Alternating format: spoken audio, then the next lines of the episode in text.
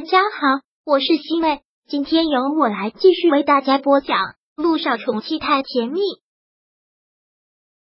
第二百四十四章。去看望萧谈，没事，这件事情应该我说抱歉才对。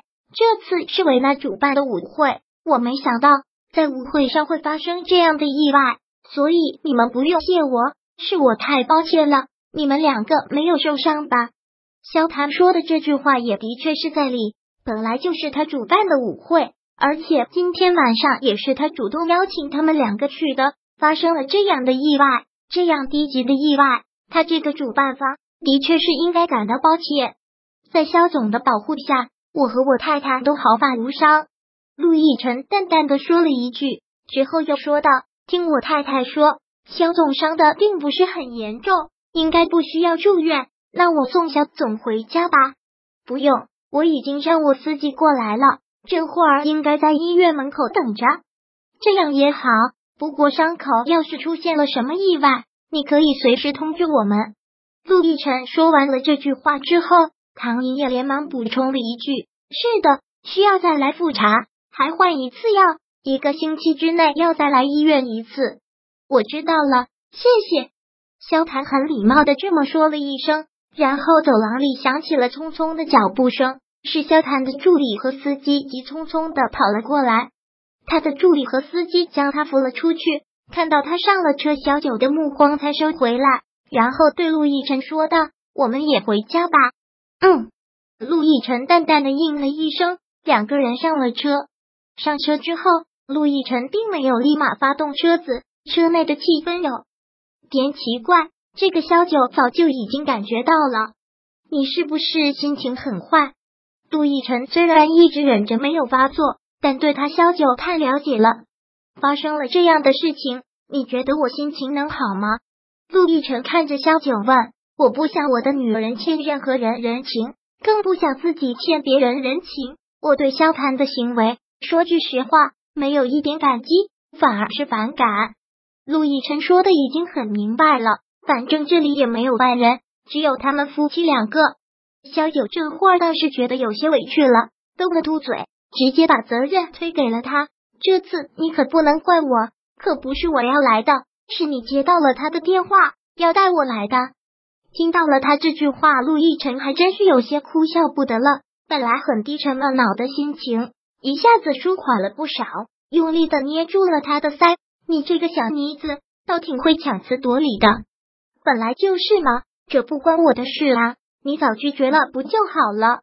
萧九现在后悔了，真的是后悔了，早知道就不应该来，已经来了，是已经发生了，还说这些有什么用？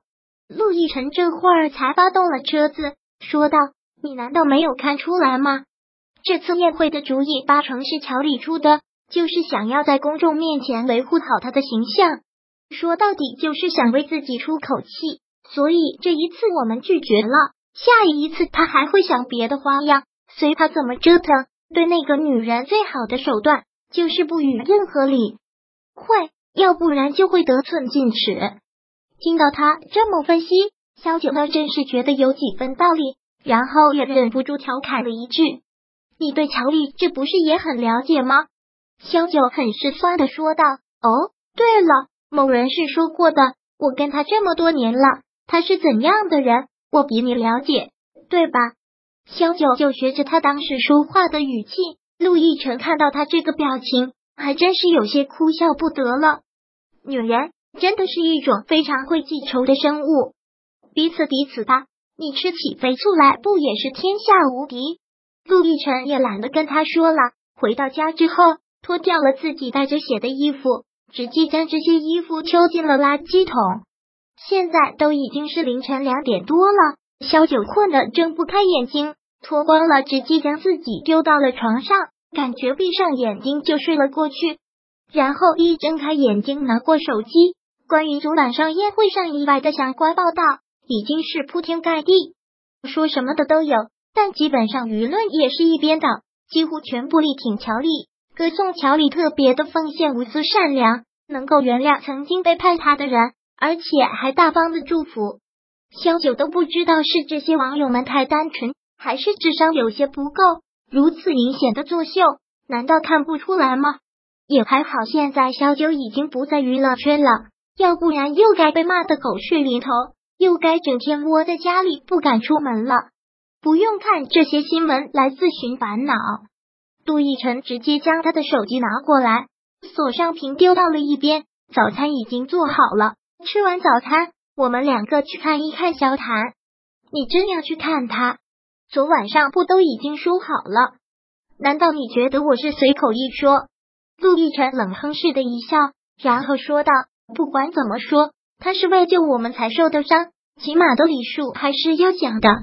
我发现我老公真是一个通情达理。”公私分明、心胸大度的人，小九小女人似的坐到了床边，然后双手抱住了他的腰。少在这里给我灌迷魂汤！萧谈心里怎么想的，我比你清楚。杜奕晨将他抱着自己腰的时候给拿掉了，赶紧起来吃饭，要不然早餐凉了。好的，吃完早餐之后，两个人便一同出门了。按照传统老规矩，登门探望一个病人。